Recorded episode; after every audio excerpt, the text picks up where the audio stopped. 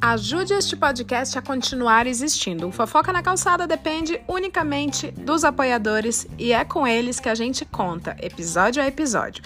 Se você quer fazer parte do clube de fofoqueiros do nosso Telegram, que ajuda monetariamente esse projeto, acesse o link aqui embaixo picpay.me barra É só clicar na descrição desse episódio.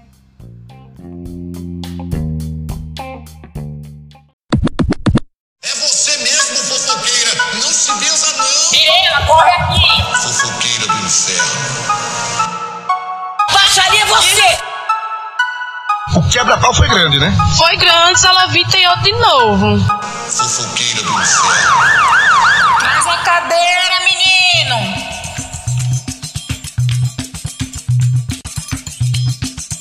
Eu sei que tu gosta de golpe, ouvinte. Dá pra sentir de longe o cheiro de vigarice de vocês aí do outro lado. E é pra brindar essa audiência qualificada que hoje a gente vai narrar alguns cases de pessoas que foram além na arte de passar a perna. Tem golpista de toda qualidade solto por aí, mas quem somos nós para julgar, né? A gente vai contar aqui algumas histórias desse povo criativo, esse povo alegre, sem fazer juízo de valor e edificando em cima disso, como Deus nos ensinou. O Padre Edson tá aqui assistindo. Eu não sei se eu vou manter a fala, o nome dele, talvez eu bip. Mas não se iluda. Link ao vivo da rua. Já que o tema é o bonde do 171 Glau, eu quero contar sobre uma empresa de água do meu bairro Hum, que eu acho a cara da lavagem de dinheiro. O mais criativo é que a cara da lavagem de dinheiro é com água. ironia, né? Que ironia. Porque assim, é lá no Ceará, vamos lá. Quando você quer comprar um garrafão de água, o que é que você faz no estado do Ceará? A gente liga E vai o rapazinho com o garrafão no ombro direito ou o esquerdo. depósito e pede pros meninos deixar lá. Simplesmente eu vou jogar o jogo limpo. É, Isso. No máximo dois, se você pedir. Porque também existe o bem bolado, né? Ou seja, vai você e sua tia e pede, sei lá, 14 garrafão pra dividir 7 pra cada casa. Exatamente.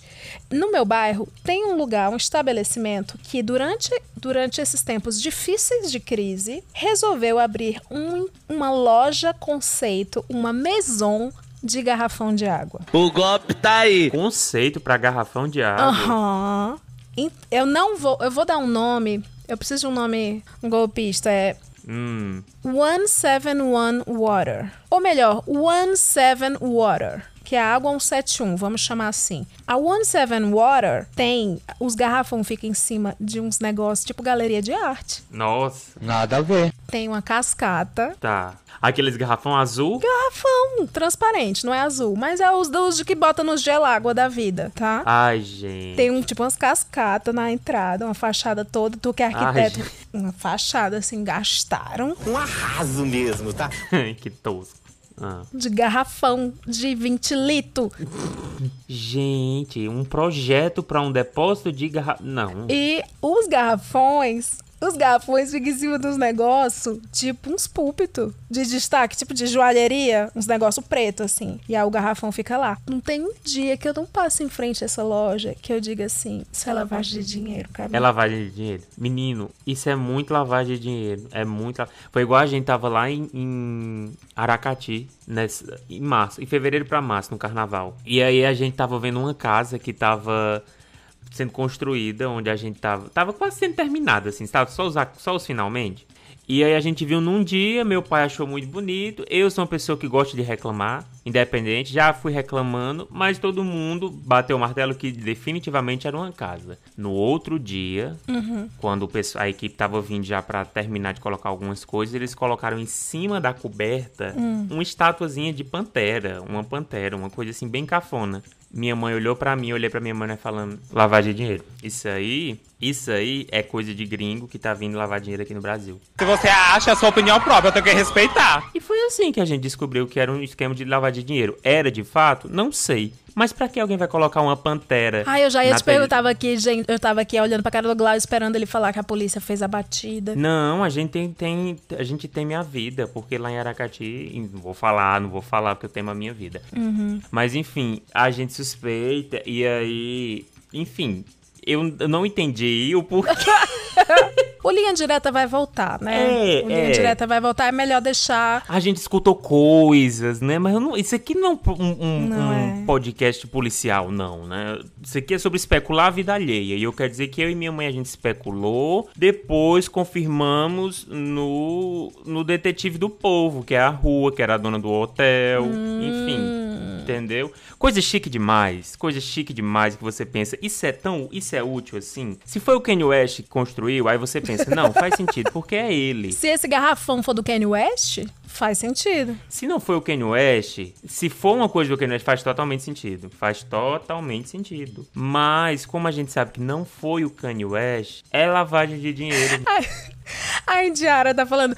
A propósito, sejam bem-vindos, ouvintes pagãos, que estão aqui com a gente mais uma vez acompanhando a gravação. E está aqui entre nós, Indiara, que fez um comentário que é: Eu amo o ato de falar, isso daí é lavagem de dinheiro. Quando você vê um, um estabelecimento aberto com poucos clientes e É. prosperando. Porque a gente é invejoso, a gente é invejoso. Quando a gente vê uma fachada, uma fachada bonita, a gente vê uma fachada bonita que tem ninguém Funcionando. que não tem ninguém lá, não tem lá, e tu diz assim, isso daí é não é de inveja, dinheiro, Leila. então isso daí não vai é quebrar. inveja. É experiência de vida, é experiência de vida, é saber de mercado. Porque não tem É ninguém. saber de e é mercado. bonito demais pra É. não ter ninguém. Exatamente. E o contrário disso a gente fala também, porque aqui na minha cidade tem um mercantil que não, só fecha no dia da padroeira da cidade, porque a cidade obrigou ele a fechar. Tirando isso, ele não fecha. Então, a, a grande piada é que se você for trabalhar lá, você nunca mais vai sair, porque lá é um, é um processo de trabalho escravo, análogo à escravidão. Inimigos do Paulo Guedes, né? Peitando o Paulo Guedes, falando, vai ter trabalho sim. Inimigos do Paulo Guedes, sim. E ele não quebra nunca. Não quebra nunca. Porque ele nunca para de trabalhar. Eu só acho que assim, por que a criminalização da lavagem de dinheiro, né? Porque assim, muitos chamam aporte, um dinheiro que mantém. Ai, porque quando é startup é aporte, é um dinheiro que você não sabe nem de onde vem, Né? de que mão passou esse dinheiro. São bilionários que você sabe que num filme do, do Quentin Tarantino eles estão tudo matando gente por diversão, mas o dinheiro veio deles é aporte. Agora, quando é um, um empresário, um bichinho mais errado, É. ai, aí é lavagem de dinheiro. Não, é. E assim, é, e é do Brasil, né? Aí a gente já vai olhando com aquele olhar que ela vai de dinheiro assim. É, Porra, se fosse um grego, ninguém ia pensar disso tão rápido, né? Ninguém ia pensar. É, é. Um ou outro que destoa. O pré- Isso é olha colonial, tanto- é um comportamento colonial. Não, é total. Isso, é, isso aí é a veia aberta da América Latina, pulsando sangue, assim, ó, na cara do ouvinte nesse momento. Mas é outra coisa pra defender. Eu aprendi que errado é dinheiro sujo. Então, se o dinheiro tá sendo lavado, ele não é tão errado. Ele tem toda a razão. É, não, porque é tudo critica. Como, di, como diz Jojo Todinho, te- se é lavado, te critica. Se o dinheiro é sujo, te critica. Quem te critica, criticam, vai e te dar dinheiro. É, vai lavar o dinheiro por você? Não vai, Hum. não vai. De jeito nenhum. E é isso, eu tenho lavadeiras na minha família também, né? Então eu honro todos os lavadores aí, né? E aí eu. Meu Deus. É isso. Lavadeira de roupa, tá, gente? É, deixar claro. é verdade. Pelo amor de Deus. pod- né? é. A gente rindo na cara do publi. A gente rindo na cara do Não, publi. mas é real. é. eu Acho que essa parte pode tirar. Pode. É, vamos lá. Não vai não! Então, Lele, o meu link ao vivo da rua, que eu estava pensando enquanto você estava aí enrolando junto comigo a audiência, é que ah, não tem muito o que fugir. Eu descobri que alunos, porque eu convivo com eles, são, são anjinhos do Senhor? São, são anjinhos do Senhor. Que têm uma personalidade de entregar os outros anjinhos. Eles são uma boquinha de sacola. Falsa. Eles realmente falam do, do amiguinho. Lá é cada um por si. Salve-se quem puder. Estude você. Enfie o trabalho da equipe no cu. Elegantérrima. Um aluno veio me dizer que estava tendo problema para assistir minha aula, questão de transporte, porque não mora na cidade. E eu passei a ele o que foi me recomendado, porque enquanto funcionário eu tenho que acatar um, né? A gente acata o superior. Seu Armando, vai tomar no cu, seu Armando! Eu falei, mas assim, meu coração por dentro já tava, putz, não, assim, eu vou dar um jeito, né?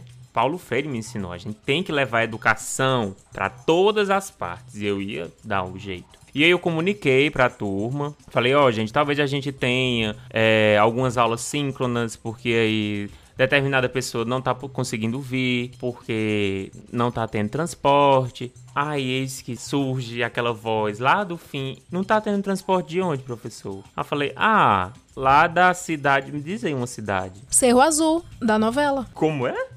Toda novela da Globo tem a cidade de Cerro Azul. Cerro Azul. Não tá tendo ônibus lá de Cerro Azul. E aí essa pessoa, ela, leva, ela olhou pra mim e falou: Eu tô passada, chocada. Eu A pessoa não tá vindo porque não quer. Meu Deus. Nesse exato momento, todos os colegas começaram a rir e especular. Falar que o professor estava acreditando, não sei o quê. E aí, nesse momento, foi que eu percebi que a união, a união não tá levando a nada. Então tá bom. Não tá levando a nada. Esses alunos, eles chegaram aonde chegaram na base da fa na falsidade, na base da trairagem, na base de não pisa no meu calo, porque se você pisar, eu vou fazer a, a sua vida um inferno. Olha isso aqui, velho, que lindo! E é isso, né? Aprendendo todo dia na minha sala de aula. Fingi que não escutei a informação que foi passada. Então o menino falou, professor, você tá sendo burro. Eu, gente, ó, vamos prestar atenção aqui, por favor, no slide. Tu ignorou? Vou começar Isso-. Ah, eu entendi, amigo. Porque falar que o conteúdo da lousa é a tua cortina de fumaça pra não É. lembrar que tu foi otário. Exatamente, Leila, exatamente. Ah, é pela ética de trabalho? Não, gente, é pela minha ética, pra eu não me sentir tão ruim, tão Ah, burro. então vamos- gente, vamos focar. É, exatamente. E no final aquela coisa assim, ó, meu coração é bom, eu tenho um coração bom. e é isso que importa, o que importa é o meu Ô, coração. baixaria. Né? Viva a educação, gente. Viva a educação, a pátria educadora. Agora que fica o hype, a imprensa dizer que o Paulo Guedes afundou o governo Bolsonaro de propósito, todo mundo quer andar com a gente no recreio. Mas quando a gente cantava essa bola, as pessoas riam de nós, Leila. Uhum. Elas achavam que era uma piada, elas riam da gente. Uhum. Logo a gente, que sempre levantou a bola do pitico da economia pelos Sempre. serviços prestados, de pavimentar o retorno do presidente Lucas. Mas tudo bem. Esse espaço você tem aqui, Paulo. Um espaço para você ter esse contatinho. E você, ouvinte, você também tem esse contatinho indireto com o ministro da Economia, Paulo Guedes, que tanto prometeu. Não, não é prioridade, tá certo? É isso que você quer ouvir? Se você foi roubado, tomou calote ou simplesmente guarda rancor por alguns reais e centavos que não viu a cor, mande pra gente pelo e-mail contato arroba. Você substitui o nome dos personagens reais da história pelo de famosos que não fazem parte dela e a gente cobra pra você, tá bom? Então vamos começar aqui com a cobrança de Menina Pobre da novela Carrossel. Quem era a menina pobre da novela Carrossel? Eu, eu não sei, eu não faço a menor ideia, mas se a ouvinte quis ser chamada de menina pobre da novela Carrossel, eu senti que era uma coisa dela. Então você conseguiu, você vai ser a menina pobre da novela Carrossel. que eu amo, porque tá no programa do. do Gugu. E aí o, o pessoal vai apresentar os personagens. Ah, essa aqui é a Maria Joaquina, ela é rica, não sei o quê. E essa aqui é a, A Car- a Carmen. Essa aqui é a Carmen, ela é pobre. Essa é a personalidade.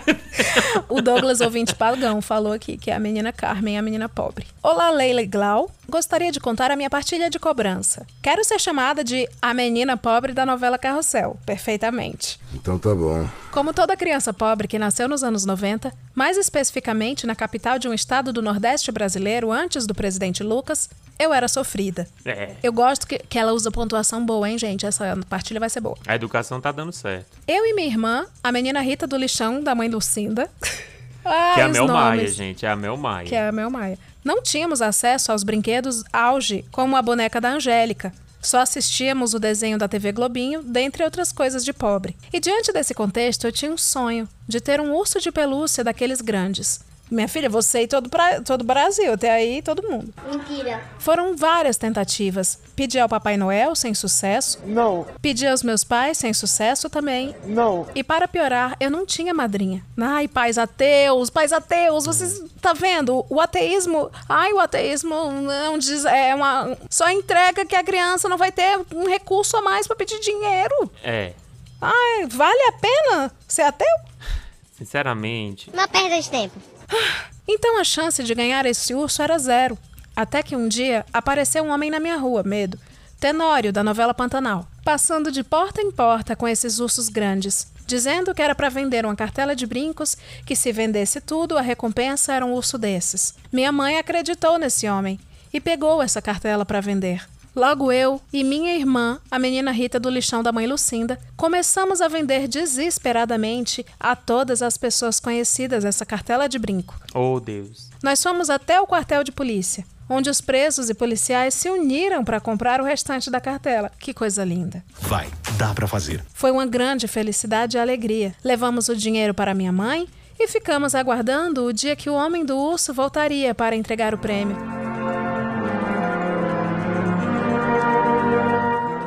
Certo dia, o homem voltou. E entregamos o dinheiro a ele. Ele disse que o urso estava em falta. Mas que ele voltaria para entregar esse urso outro dia.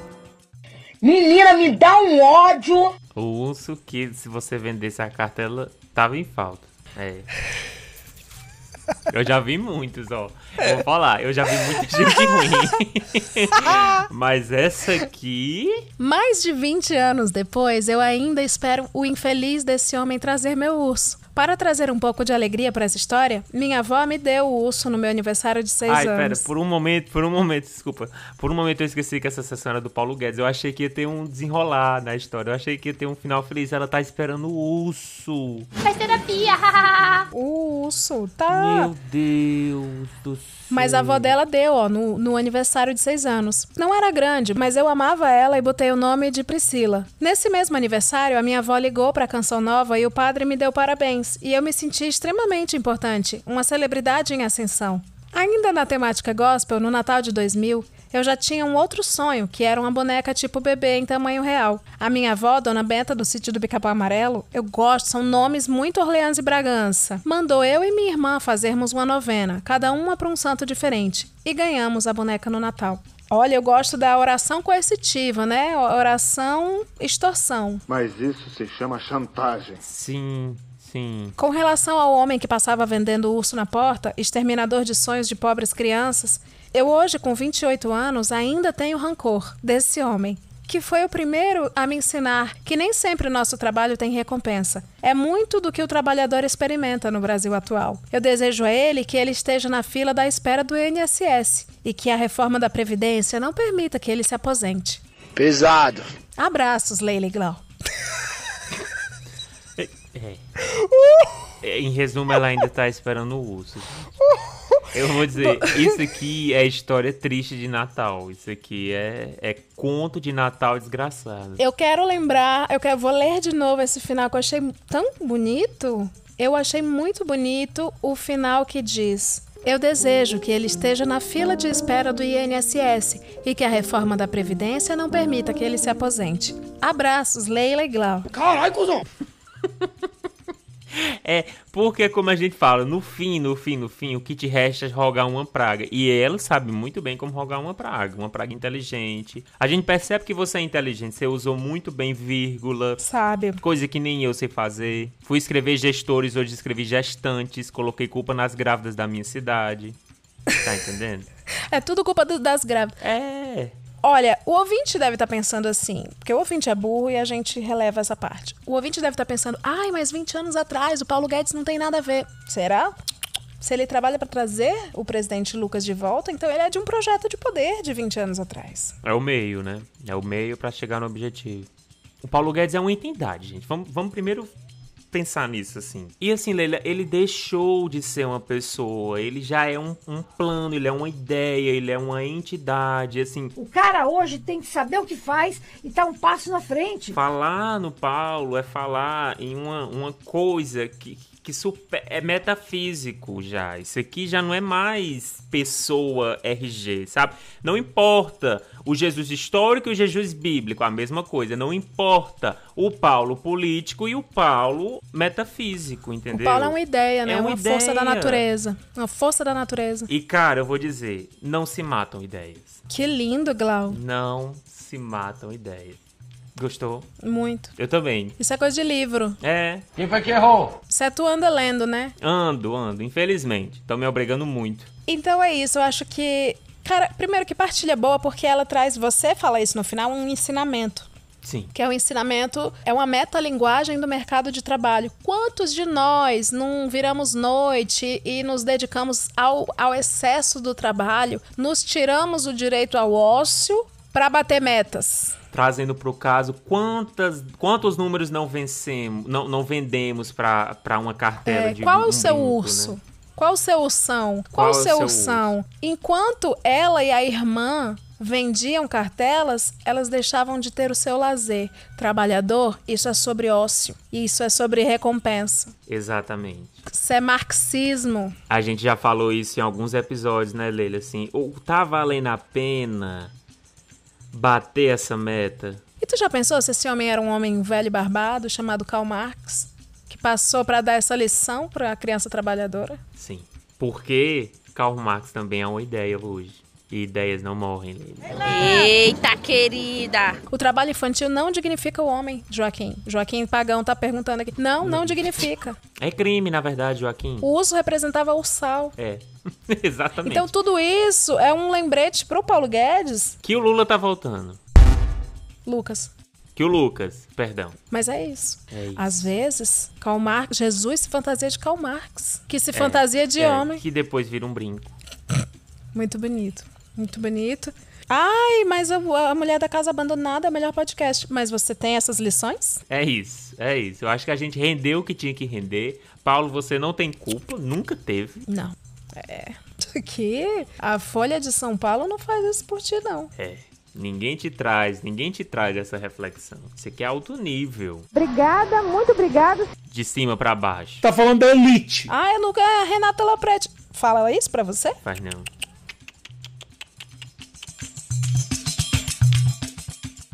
Vamos lá. Partilha dos hosts. A minha partida dos hosts vai ser rápida e eu tava achando que nem ia ter. Mas o caso da menina do urso, ela me inspirou. Não sei de que forma, ela não tá nem conectada à história que eu trouxe, mas assim, despertou o gatilho aqui. Eu tô acostumado a pegar muito ônibus, né? Vocês sabem disso, vocês pedem para que eu sofra nos ônibus. Então vocês sabem que eu tô marcado por essa vida. E aí é muito comum que eu pare em rodoviárias e o quê? As pessoas já reconhecem meu rosto, já, já, tem, já criam amizade. Também é sobre criar laços, né? E aí, em uma dessas rodoviárias que eu que é um ponto meu, né, que eu paro pra pegar outro ônibus pra poder chegar em casa. E faz muito tempo que eu pego esses ônibus, tá? Tipo, tem mais de uns seis anos, assim, que eu tô nessa vida de estrada. E aí, em um, no, no, nos meus primeiros anos, umas, eu vi aquela figura chegando, assim, uma figura triste, uma figura que se sente sempre perseguida, uma, per- um, sabe, assim, uma Débora da Fazenda, realmente. Ela chegou De a peruca Débora- rosa. Isso, de peruca rosa e cabelo ruivo. Chegou pra mim e falou: Meu filho, me dá uma moedinha. E aí, eu sou uma pessoa, eu vou dizer, eu, tenho, eu sou besta. Eu sou besta. Qualquer coisa já me emociona. Besta no sentido de se emocionar fácil. E aí eu olhei pra Débora e eu falei, dou sim, Débora. Eu não vou te dar moedinha, não. Eu vou te dar o dinheiro que eu tenho aqui. Ai, eu meu entreguei. Deus. Você é burra, Carla, desculpa. É. E nessa época eu era estudante. E aí, gente, na segunda vez que eu vi Débora, eu também fiz a mesma coisa. Eu fui reduzindo um pouco o dinheiro, porque eu fui percebendo. Não, assim, de grão em grão a galinha enche o papo, mas a gente pode diminuir um pouco o tamanho dos grãos, né? Até porque eu também não tenho um papo tão cheio assim. Até que, acredite ou não, nesse ano, após quatro anos, veio outra pessoa chegando perto de mim, acho que com pena, né? Exatamente porque você é burra, Carla, desculpa. E disse assim: Meu filho, essa pessoa era Tiago da Fazenda. Neidrasto, no caso. Chegou e disse assim: Meu filho, não faça isso não. Eu falei: Por que, Neidrasto? E ele olhou pra mim e disse: Porque Débora, Débora é aposentada. Tem três casas de aluguel e Débora tá viciada há muito tempo a fazer esse papel. Todos os filhos dela já largaram a mão. Ela já fugiu do centro de reabilitação. Ninguém sabe se é uma doença ou se é porque ela quer. E ela pede dinheiro. E tem uma coisa: se você chegar a dar moedinha pra Débora, ela vai rebolar na sua cara. Dose segura de crack. Rebolar, ouvinte sudestino, sulista.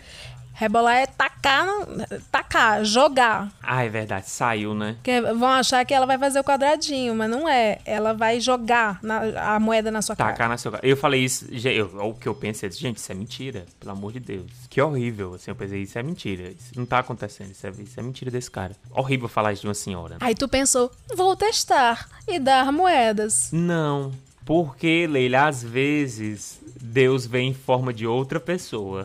E aí, nesse era o Paulo Guedes, dia, era o Karl Marx. Nesse...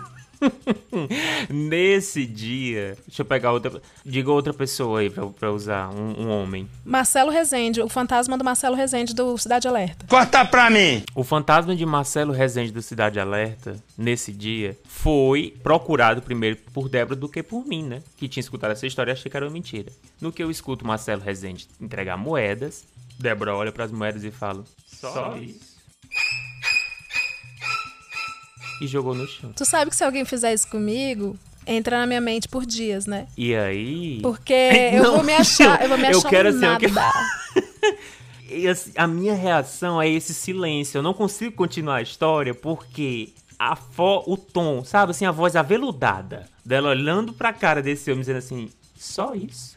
E jogando no chão. Olha aqui, ouvinte pagã Estela Freire. Ela é investidora. Eu aposto que tem familiar rico que ensina isso.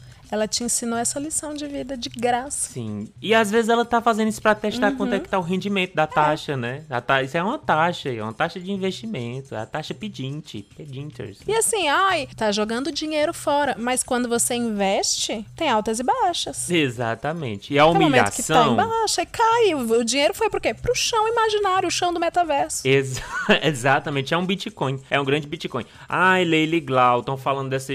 Estão inventando história de pessoas em em situação de vulnerabilidade. Que droga! Conheci a neta dela. que me falou: Meu filho, é verdade, a gente não sabe mais o que fazer. Então, pelo amor de Deus, alguém intervenha nessa mulher. Porque semana passada eu me sentei, ela chegou, meu filho, por favor. Eu falei, Débora, não vai rolar. Não tenho mais. Porque eu fiquei um pouco incomodado né? Eu acho que chegou no meu limite, chegou no meu limite. Mas essa semana ela vai de novo chegar, meu filho, porque é isso. Ela não tem, ela perdeu isso que a gente tem, que é a, a vergonha, sabe? Eu acho até, eu acho até bonito, isso ela é muito corajosa. Ela não liga, né? Ela não liga. E me veio assim o pensamento de que já não basta o trabalhador entrar numa empresa e ter a sua vaga roubada por um filho de alguém, né, uma pessoa rica. Agora, a pessoa pobre também tá tendo a vaga roubada por uma outra pessoa rica. Impressionante impressionante. E agora fala, Miriam, cadê a tua voz? E assim, Leila, o quão bonito é uma pessoa em situação, até uma situação de pessoa pobre, né? Por mais seja mentira. Mas o quão bonito é ver ela, ela humilhar um rico, né? É uma inversão aí de papéis, né? Ela humilha a pessoa que dá o dinheiro e diz assim: só isso, tá mal, hein? Às vezes ela é um lembrete. E às vezes isso é um lembrete, isso é um lembrete de como é que tá a economia, de como é que tá o país, sabe? Isso é um lembrete de como é que anda a o sua tom, vida profissional. O tom de voz que você usou para falar só isso me amedrontou. Porque parecia que ela ia coringar na hora. Faz de novo aí. Só isso. Nossa! Frio na espinha. E é uma crítica, exatamente, é uma crítica ao, ao, esquema pirâmide, né, de remuneração. Sim. Que se, se a pessoa fala que recebe esses centavos, diz só isso, é porque realmente você só pode dar isso, porque você só recebe um pouco mais que isso. Exatamente. E ao mesmo tempo, ela super marxista, ela ensina, né, que você, classe média, tá mais próximo a mim, que sou pobre, que acho que seu dinheiro é só isso, do que do patrão, né? Ela ensina isso. É o jeito dela dizer, a economia não prosperou. O PIB não tá tão bruto. Como diz o Vitor Camejo. Eu amo, o Vitor Camejo tem, tem dia que ele abre o show fazendo essa, essa piada, que não é piada, é uma reflexão que ele abre. E aí, galera, boa noite! Aí todo mundo, boa noite! Aí ele, todo mundo com energia lá em cima, ele fala: Ô, oh, vocês sabem qual é a diferença entre vocês e um morador de rua? Aí todo mundo, não, aí ele, três meses. Fica um silêncio e ele faz isso, ele é fez o isso. só isso do Vitor Gomes, né? Ele fez isso no governo Bolsonaro. Tadinho! O pessoal fica assim, pensando, né? É, realmente, meu dinheiro acabando, assim, ó. É. Gata. Três meses. É, reflexões, reflexões. Reflexões. Ouvinte, vamos então, vou para o próximo. para a próxima partilha de host. Pode começar à vontade. Gente, essa história. Mirela, corre aqui! Vamos lá. Eu vou contar a história de uma influencer do segmento pet. Essa influencer do segmento pet, como toda influencer, é famosa. Lá no estado de Madagascar. Boa. Uma influencer do segmento pet de Madagascar. Lá em Madagascar, ela já é complicada, assim. Que as pessoas ficam, tipo. Os pets que ela ajuda é sempre uns, uns rolos com cachorro, com gato. É uns, uns negócios de rolo. Do nada vem um, um Spritz alemão. Uhum. É uns pets estranhos que você não sabe de onde vem. E aí tá. Um dia. Como que vamos chamar a influencer pet? vamos, A influencer cha- pet. vamos chamar de Juju Salimene. Juju Salimene, influencer pet de Madagascar. Juju pensou, reunia as pessoas e as- pedia dinheiro para as pessoas, mas a bicha era tão enrolada que as pessoas ajudavam só porque seguidores, assim. Mas o povo já ajudava assim, tá aqui o dinheiro. Aí, Juju um dia brotou, fez um- uns grupos. Ela fazia grupos no Facebook e tal para ajudar os bichinhos. E aí, Juju é, fazia mini eventos para ajudar os bichinhos. Um dia ela disse assim: Gente, eu preciso muito fazer uma cirurgia no Lobão, que era um dos cachorros. Lobão precisa fazer uma cirurgia. Ele tá muito mal. E as pessoas ajudaram o Lobão. Então ela foi. Ela, ela dizia, não, porque o Lobão tá cada vez pior. O Lobão tá muito mal. Aí atualizações sobre o Lobão. E era sempre a foto do cachorro, o cachorro parecia bem.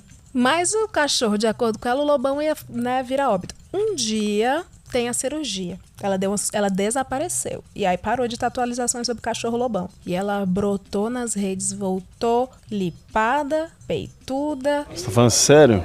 É, gatas. E depois foi só falar, gente, o Lobão tá ótimo. O Lobão era Lobar. O Lobão tá ótimo. A cara harmonizada. O Lobão era Lombar. Era Lombar. Você Era ninguém lombar. que não entendeu. Uhum, Entendeu? uhum. É. Então, assim, Juju Salimene de Madagascar, uma grande empreendedora no segmento 171. Eu acho, Leila, eu acho, eu acho, eu vou dizer assim, cachorros metafóricos, né, são são fáceis de você de você usar como isso aí é uma grande aula pra você que tá querendo aplicar um golpe, né? Que isso? É brincadeira minha, que eu sou. É que eu sou muito brincalhona. Ah, gente, não leva a sério. Você vai pegar um bebê NFT pra dizer que é seu filho? Não. É mais fácil alguém suspeitar que você tá mentindo. Não tô citando o nome de ninguém. Por que, é que vocês estão fazendo essa cara? Mas um cachorro, um cachorro JPG, ponto de JPG, é mais fácil. mais factível. É cachorro. mais fácil. Como é que você vai saber se é- tem tanto cachorro igual? E o que eu gostei desse golpe é que ela foi fazendo, assim, atualizações sobre a, a cirurgia. E assim, quantos. qu- Qual era a raça do lobão? É caramelo. Quantos. Ô, gente, logo caramelo. Quantos caramelo que não são igual? É tudo a mesma coisa. É tudo a mesma coisa. E aí é sempre a foto do, do animal. Então você pode só colocar lá atualizações. Ninguém vai fazer a, a auditoria. Inteligentíssima, inteligentíssima, assim, genial, genial. Parabéns, parabéns. Eu acho que assim é uma aula de como você deve aplicar um golpe. Ah, apareceu com peitão. Depois que o cachorro ficou bom. Você vai provar? Peituda metida. Peituda metida. Você vai conseguir provar que o, o cachorro não tá bom? Que ele não tava doente? O cachorro tá correndo. Exatamente. E o peito crescendo e tá tudo bem. É, foi preventivo. Eita, tudo bem. é exatamente assim, gente. Mas é isso. E é igual a sua cidade, Glau, assim, comprovações de que será que ela botou peito, silicone? Ou ela simplesmente malhou, fez muito supinho no Exatamente, Leila, é o a barriga ficou dúvida, chapada. né? Exato. Não importa. Ai, mas o peito tá arredondado, tá lá em cima, quase no queixo. E daí? Cada estrutura é, muscular é uma. Exatamente, exatamente. Quem somos nós pra julgar, né? É, não que a gente esteja julgando aqui. A gente tá levantando dúvidas, né? A Hipóteses. gente fofoca 15 minutos depois fala assim: o povo também fala, de, fala, Fala muito. muito. Exatamente. O pessoal tem uma língua muito afiada, muito afiada. Mas eu O vou dizer povo uma coisa. também julga. Eu acho, Lili, que diferente da maioria dos fofoqueiros aí, a gente não conclui. A gente le- levanta hipóteses, né? E aí a gente não conclui a história, porque a gente sabe que aquela história não pertence a Que gente, é o que a, né? É o não- que a Bin faz. A Bin levanta várias informações e faz o quê com isso? Exatamente. A gente, às vezes, é um abinho aqui da podosfera, né? É. Ninguém aqui tá tentando. A Lu, a Lu Moraes tá falando aqui que o peito às vezes tá cheio de orgulho. Exa Pela causa animal. Exatamente, exatamente. Esse peitão todo aí explodindo de orgulho.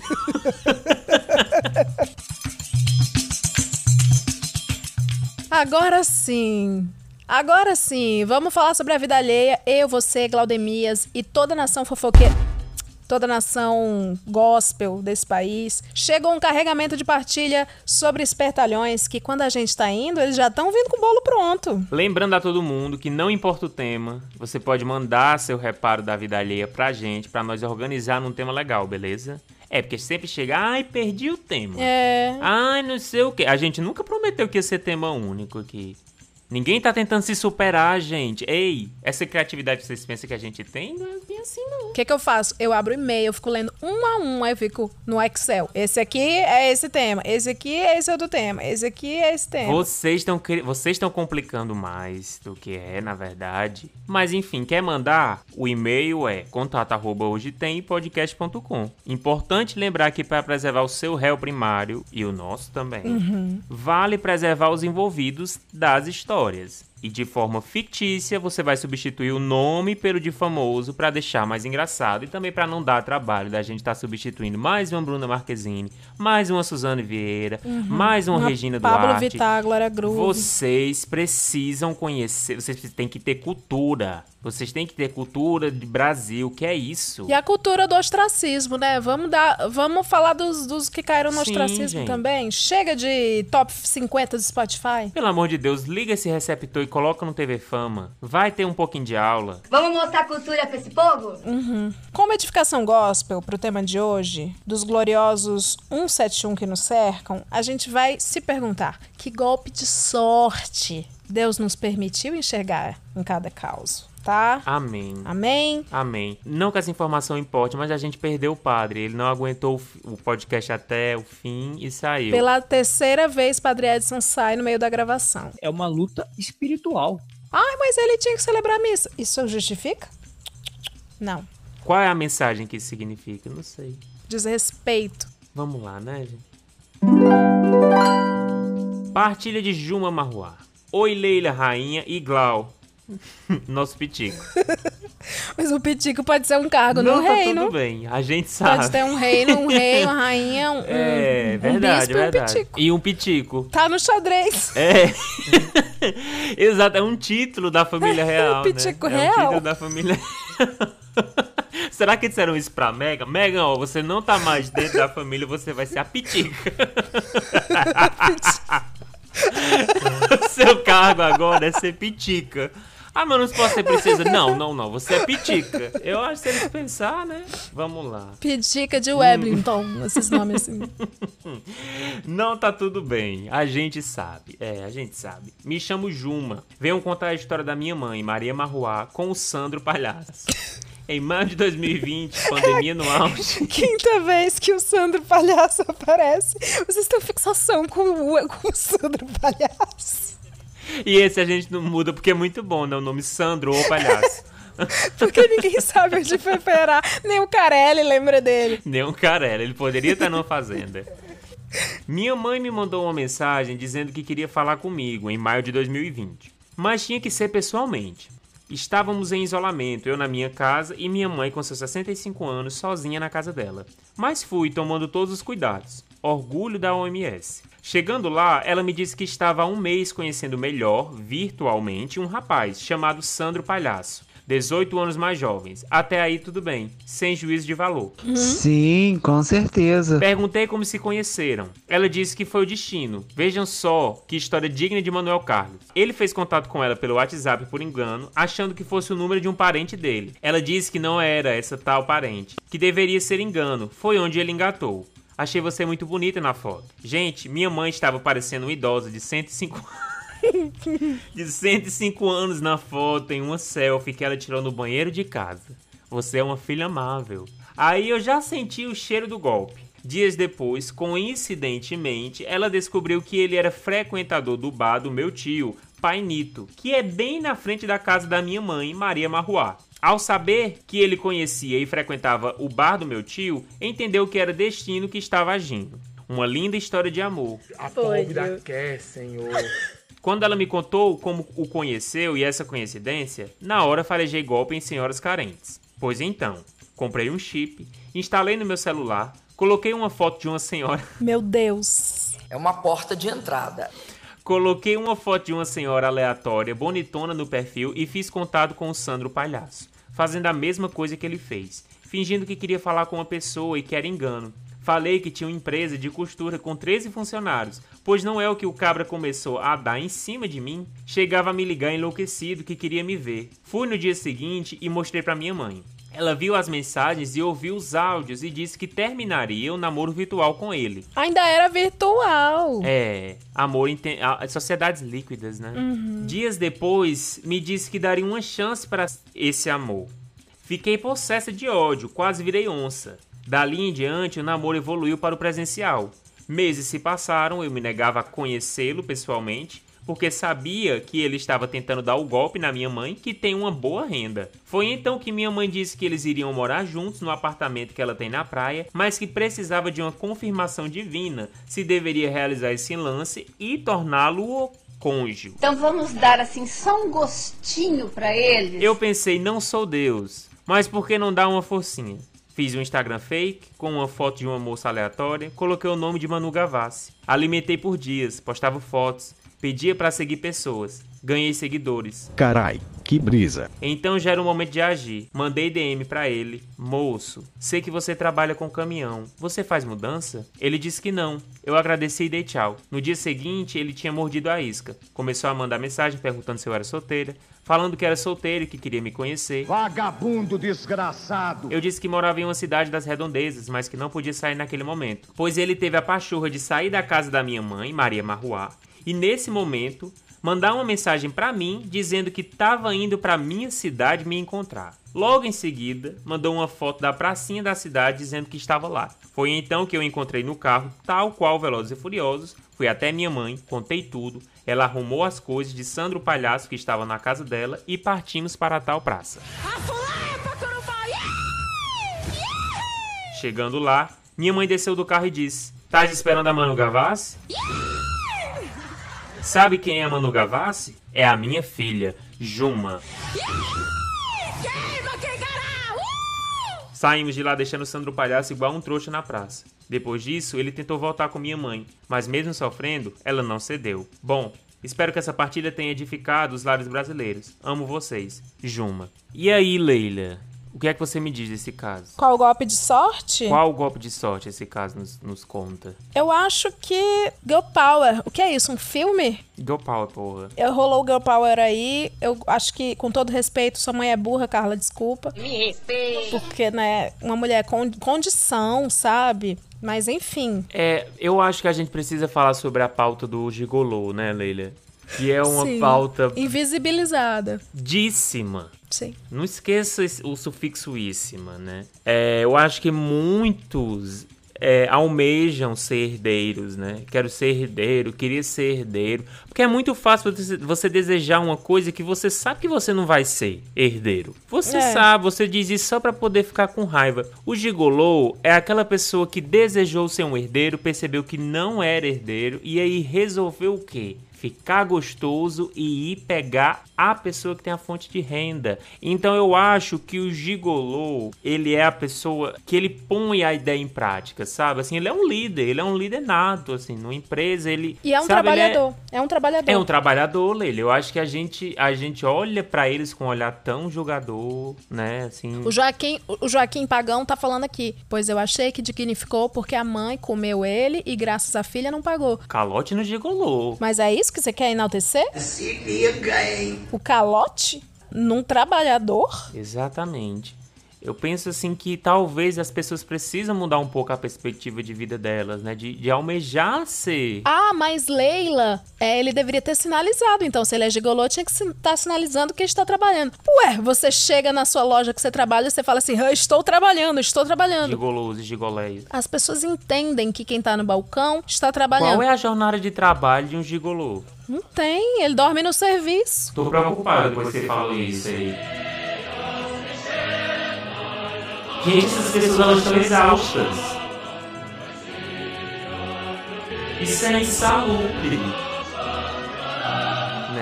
E a gente não tá discutindo isso, a gente tá condenando essas pessoas, né? Eu não vou condenar esse caso, eu não vou condenar esse cara, não vou condenar sua mãe, eu vou condenar você que você chamou sua mãe de feia e pensa que eu não percebi. Você falou, minha mãe é feia, com a foto, com 65 anos a foto parecia que ela tinha 105. E mandou esse e-mail pra gente. Sim. Eu acho que, olha, xingar pai e mãe é uma coisa que, ó, eu vou te dizer. Isso aí, isso aí dá cadeia. Partilha de Vera Fischer. Olá, Leila e Glaudemias. Alguém tá bem? Tenho certeza que não. Tenho um tio que vou chamar de Cigano Igor. Vocês já estão de saco cheio deste pseudônimo, mas no caso é porque a última vez que ele foi visto trabalhando foi no começo dos anos Olha aí, um bo uma boa forma de você justificar a escolha desse. Ah, vocês que são apegados na Regina Duarte. Escolha aí, justifique. Vá, minha filha, se justifique. Ai, meu Deus. Bom, a última vez que ele foi visto trabalhando foi no começo dos anos 90. Dito isto, não precisa dizer que ele é quase um sessentão que acha que tem 20 anos, apertou 17 com força e acha que é o centro da moral da sociedade, mesmo tendo um histórico de golpes capaz de fazer inveja a Marta. Grande nome citado aqui, Marta Golpista. Um gigante. Né? Gigante. A partilha começa quando ele resolveu vender o carro dele, comprar um mais novo e ainda lucrar com isso. E vai dar merda. E vai dar merda. Cigano Igor tinha uma Tucson quitada e a vendeu por 19 mil biroliros. Nossa, que barato para um Tucson. Ganhou na promoção do shopping? Aí ele encontrou um outro cidadão de bem na OLX, vendendo o mesmo carro, quase novo, só que por 14 mil. Como o chapéu de trouxa é marreta, vocês já suspeitaram o que aconteceu.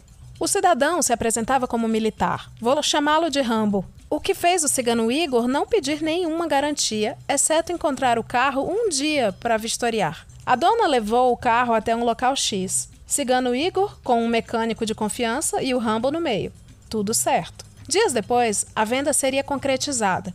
O Rambo não pôde ir. A dona do carro, que ele disse ser uma prima que devia o valor do carro por causa de um terreno, encontrou o cigano Igor e aí vai um detalhe maravilhoso. Por ser um machistão, ele sequer trocou palavras com a mulher que ele encontrava agora pela segunda vez. Com ela na frente, ele se comunicou só com o Rambo, que disse para ele fazer o Pix e ser feliz com o carro para casa. Cigano Igor passou os 14 mil por Pix. Rambo não respondeu. O cão é muito bem articulado. Burríssimo, né, velho? 5 minutos, 10 minutos, 15 minutos. Cigano Igor manda mensagem insistentemente, até ser bloqueado. Eu acho é pouco. Liga e não é atendido. Nisso, Cigano Igor finalmente vira pra mulher e fala: O Rambo não tá me atendendo, mas eu já transferi o dinheiro do seu primo, tá aqui, 14 mil pra, pra Sandy Lair.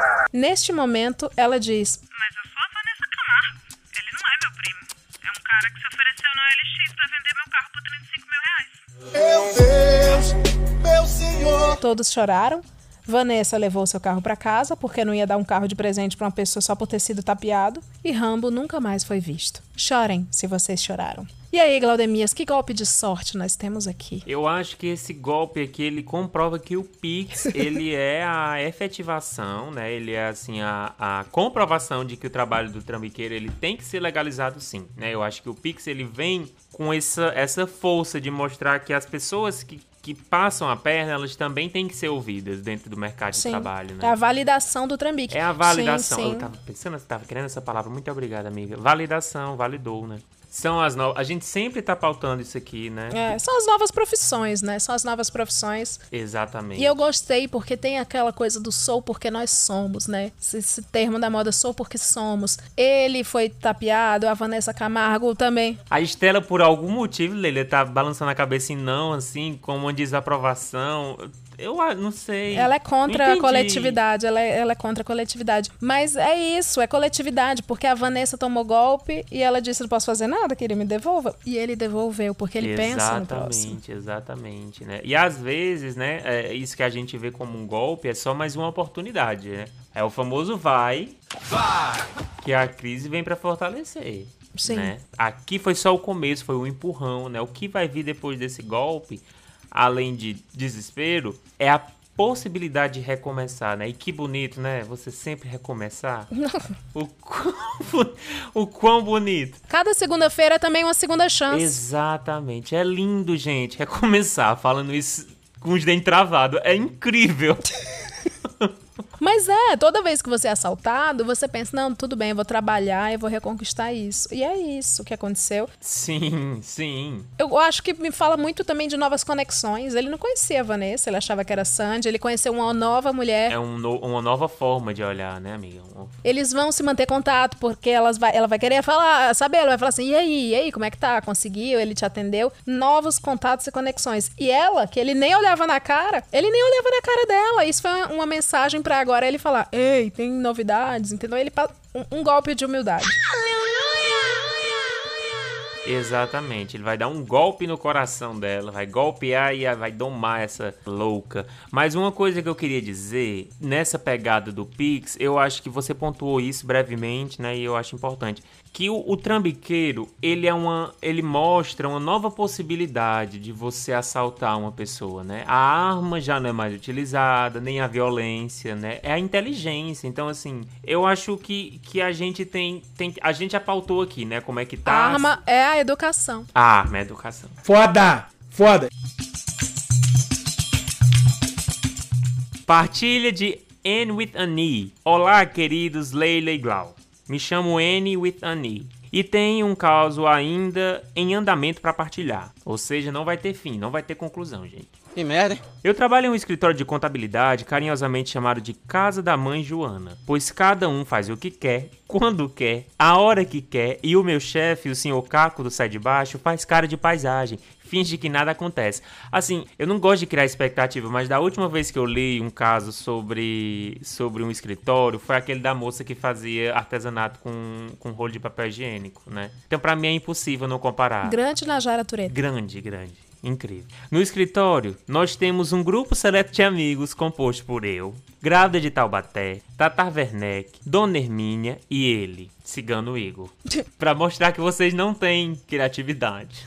Pegando todos os papéis. É a nossa Giovanna Antonelli. É a nossa Giovanna Antonelli. Tata Werneck é responsável pelo financeiro do escritório BFF da Grávida de Taubaté. Porém, no fim do ano passado, a Tata deu falta de um envelope que continha o valor do honorário de duas empresas que foi trazida pelo motoboy. Até então, Tata estava no ápice de sua preocupação, pois ela, como responsável pelo financeiro, teria que prestar conta do valor sumido, valor evidenciado aqui como muito, ela coloca em caixa alta, muito superior ao salário de Tatá. Nosso grupo de amigos resolveu fazer um pelotão de buscas para tentar localizar esse dinheiro, tendo em vista que o sofrimento de Tatá estava afetando a dinâmica da nossa partilha diária realizada no intervalo do café. Passaram-se mais alguns dias e sem sinal do dinheiro e pior, sumiu ainda mais dinheiro. Começamos a prestar atenção nos hábitos de todos os funcionários da casa da mãe Joana, já que naquele momento todos eram suspeitos. Manda ele abrir a carteira dele. Pedimos o relatório da empresa de vigilância para vermos quem era o primeiro a chegar, desligar o alarme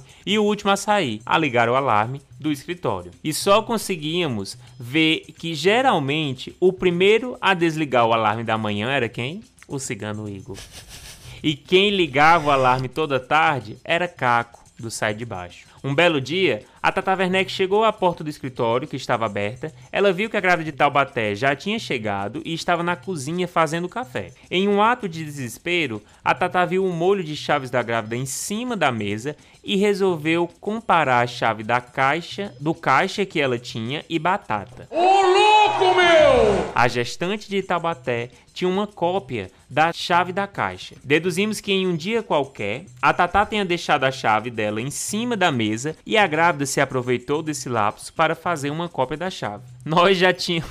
é muito bom imaginar a grávida de Taubaté roubando alguma coisa, né? Nós já tínhamos algumas suspeitas, mas como ela era uma pessoa tão querida por todos, até os mais ranzinzas gostavam dela. Nós não queríamos acreditar nisso. Não preciso dizer que a Tatá ficou desolada, pois grávida de Taubaté foi de BFF a ladra sem vergonha. Uhum. A história tem um detalhe bem interessante. A Larápia é ex-cunhada do Caco de Sai de Baixo. Ela é casada com um traste, o Agostinho Carrara. Mais uma vez, um, um outro nome que é repetido o tempo todo aqui. Muito citado. E é sempre de forma pejorativa, infelizmente. Sempre, sempre, sempre. Nunca é um sábio grego. Ele só sabe viver de rolo empréstimo, pirâmide e afins. Ambos não possuem nem nome limpo, nem para comprar um house de maçã verde na praça.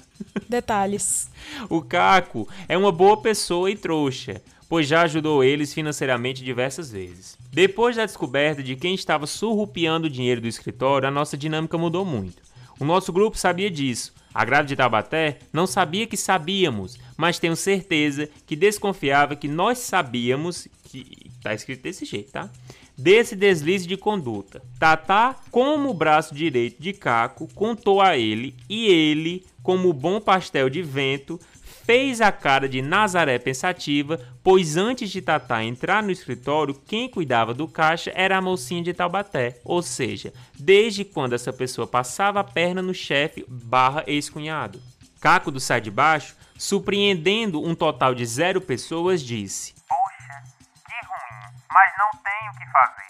Acreditamos que ele não tomou uma atitude principalmente porque a filha dele é a afilhada e muito apegada à grávida. Enfim, depois de tudo isso, o clima do grupo e do escritório estava uma bela de uma bosta. Ainda conversamos com o grávida de Tabaté, mas o relacionamento que tínhamos antes está morto e enterrado em um cemitério bem chique da minha cidade. Tatá permanece puta após meses do ocorrido. Ninguém tem coragem de confrontar a garota da pança.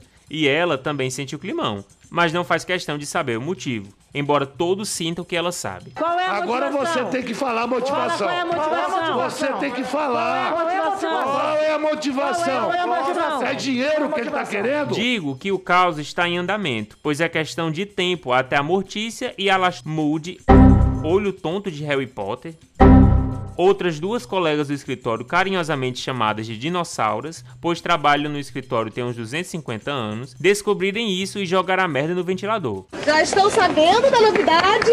Me senti motivada a enviar essa história depois do episódio lá na minha igreja. Sou filha de Beatos, então tenho algumas histórias sobre padre, padre mais coroinha, padre mais dinheiro do dízimo, etc. Após mande, após mande. Mas achei interessante para o momento partilhar histórias sobre o estabelecimento que paga minhas contas, inclusive a assinatura do stream pela qual acompanho Fofoca na Calçada. Beijos, Leila e Glaud. Continua com essa partilha mágica. Leila, que golpe de sorte temos aqui? Eu acho que é o exercício da tolerância, no convívio, porque o que é a sociedade se não um eterno olhar para o próximo e pensar: eu sei que merda que tu anda fazendo, e não falar. Exatamente. Então, essa empresa é apenas um aquário, um laboratório, né? É um simulacro da vida real. Exatamente. Assim como o BBB, Simulacro né? da vida real. Sim, sim. E a Fazenda, é, só que sem são iguais um prêmio maior. Mas é isso. Eu acho que é esse simulacro da vida real de, ai, ah, mas a fulana continua puta porque ninguém fala nada. É a vida é isso. Ninguém vai falar nada. É a injustiça. E eu gosto como, é, como esse caso ele ele humaniza a maternidade, né? Ele mostra que sim, podemos sim ter mães trambiqueiras. Grávidas podem dar golpes. Grávidas podem dar golpes, podem empinar moto, dar tiro.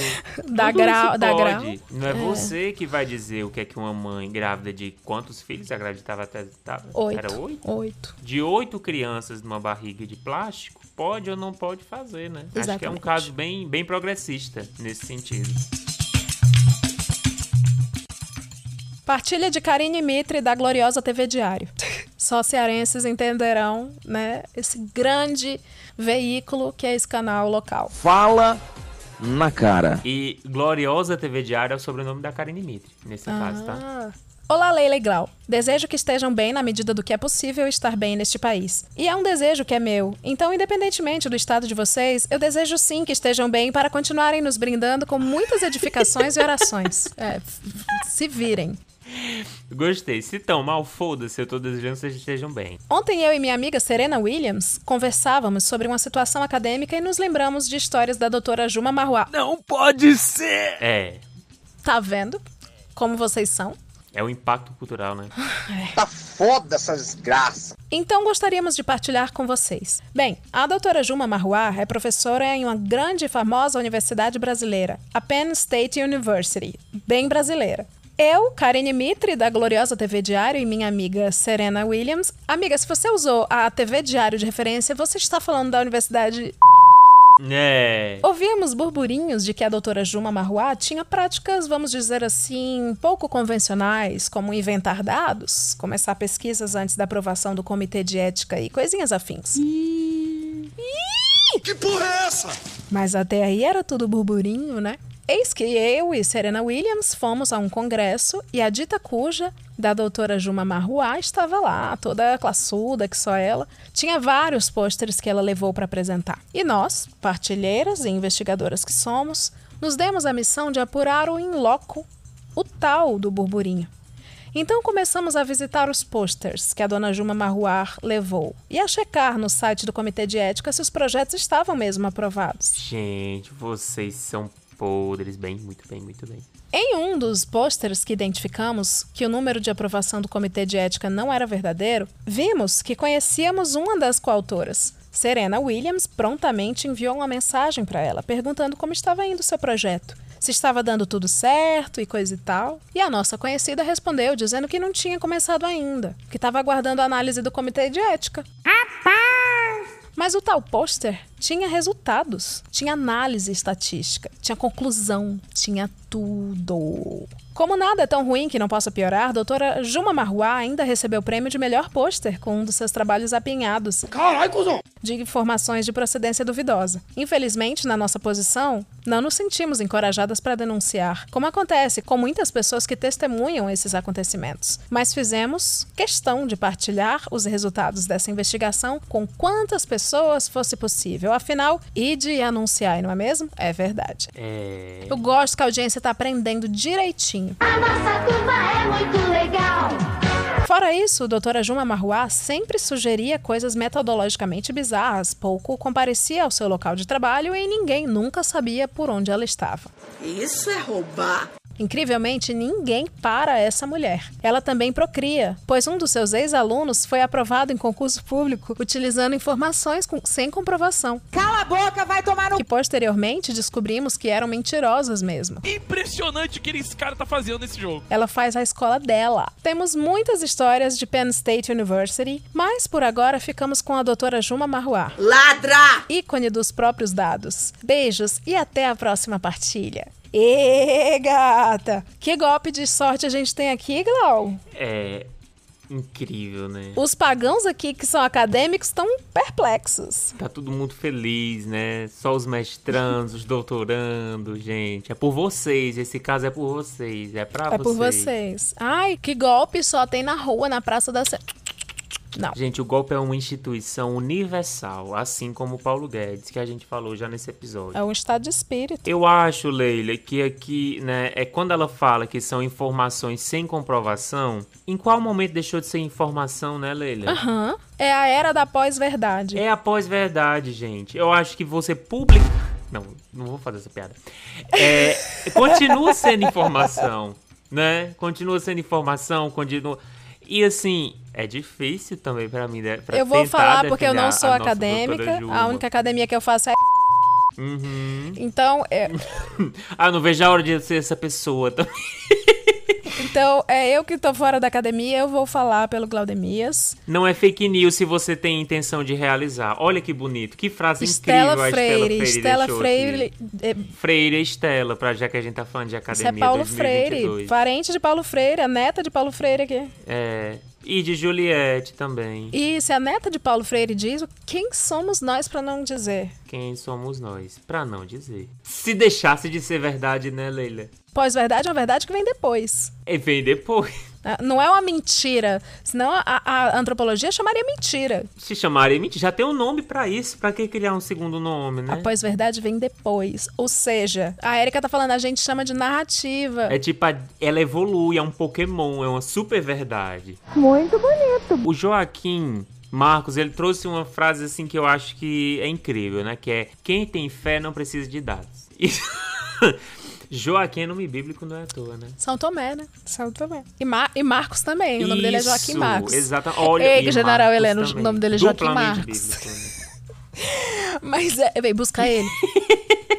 Mas é, é isso. Então, essa mulher, num Brasil com o IBAN aparelhado, desmantelado, o IBGE, é, o censo. Essa mulher foi lá e fez por ela na unha o dado. Na unha, literalmente. Literalmente feito na unha, igual tal qual uma francesinha. E o que eu acho mais incrível, o que eu acho mais incrível também é que vocês É, fizeram. O que é a atitude bonita de vocês que foi compartilhamos os resultados da, dessa informação pós-verdade para o máximo de pessoas possível, né? Que é o correto a se fazer. Que é o correto a se fazer, exatamente. Exatamente. Essa ouvinte, ela aprende direitinho, ela exercita direitinho o que a gente ensina, que é a coisa da covardia. Porque coragem quem é corajoso não dura muito não na história. A história foi escrita por mãos covardes. Exatamente. Porque dos corajosos foram arrancados. As mãos que ficaram só botando reparo na calçada. Eu vou me meter em insurreição? Eu? Eu não. Eu vou ficar aqui, eu vou escrever. Eu vou pegar eu, numa espada não, e vou entrar Me dê uma pena aí que eu vou ficar não. contando. Exatamente, eu... exatamente. Aristóteles era um cagão, gente. Ele... Tiradentes? Tiradentes lascou. É. Pero Vaz caminha. Foi, voltou de Uber várias vezes. O que é um dado se não um número? Existe número na natureza? Não. não tem um número embaixo de uma pedra. Arthur Pedro. É isso. Essa é a nossa audiência. Eu acho eu que acho nada. Que nada melhor aqui, depois daí. Nada. E, que, e é, é, aquele. Como é o nome daquele poema japonês? Eu acho que é Hai, Haikai. Haikai, Haikai. É um Haikai o que o Arthur acabou de fazer aqui, né? Curto, simples e muito sensível. E outra, levante uma pedra e lá estarei. E lá Deus, estarei. Deus diz. Então. Quem? Quem estará lá? A fé. Após verdade. Que bonito. Esse é um dos episódios aqui. que eu mais me arrepiei. Nós estamos aqui para dar a informação a você. Eu tô. Eu tô, eu tô achando muito bonito como a gente tá aos poucos se tornando coach, né? Tá, é, tá saindo do humor, a cara, tá de pau, a cara de pau vai levando a pessoa vai pra levando. ser coach, né? Eu tô entendendo. Vai levando. Porque é isso, no fim é sobre sempre pensar qual vai ser a próxima transição de Já, já que a gente tá se queimando aqui, né, Glau? é, exatamente. E agora fala, Miriam, cadê a tua voz? Bom, eu espero que você também tenha se arrepiado aí do outro lado, ouvinte. Agradecer demais aqui esses comentários que eu, eu tô amando que agora o ouvinte pagão, ele time, também né? faz a edificação. Sim, sim. E eu quero, eu espero isso cada vez mais, hein? Vocês estão brilhando muito, real time. Então, obrigada a todos os ouvintes pagãos que estão aqui com a gente. Luíse, Indiara, Estela Freire, eh, neta do Paulo Freire, Arthur Pedro, Douglas Costa, Érica Miranda, Glau, foda-se. Joaquim Marcos, Joelma Peixoto, Alice Fontidelli, é, Lu Moraes, Patrícia Lopes, Sandra Gomes, Shirley Machado, Taina Vivas e Wallace Graciano. Muito obrigada. E para aqueles que não estão mais entre nós, a gente vai deixar aqui a nossa prece para Juliana. Padre Edson. Pra, Padre Edson, né? Inesquecíveis, inesquecíveis. Lendas que desistem sempre. Que desistem sempre. Então tá. Seja também você um apoiador, porque esse podcast, ele só depende dessa galera que paga. É isso isso aí, esse podcast é bancado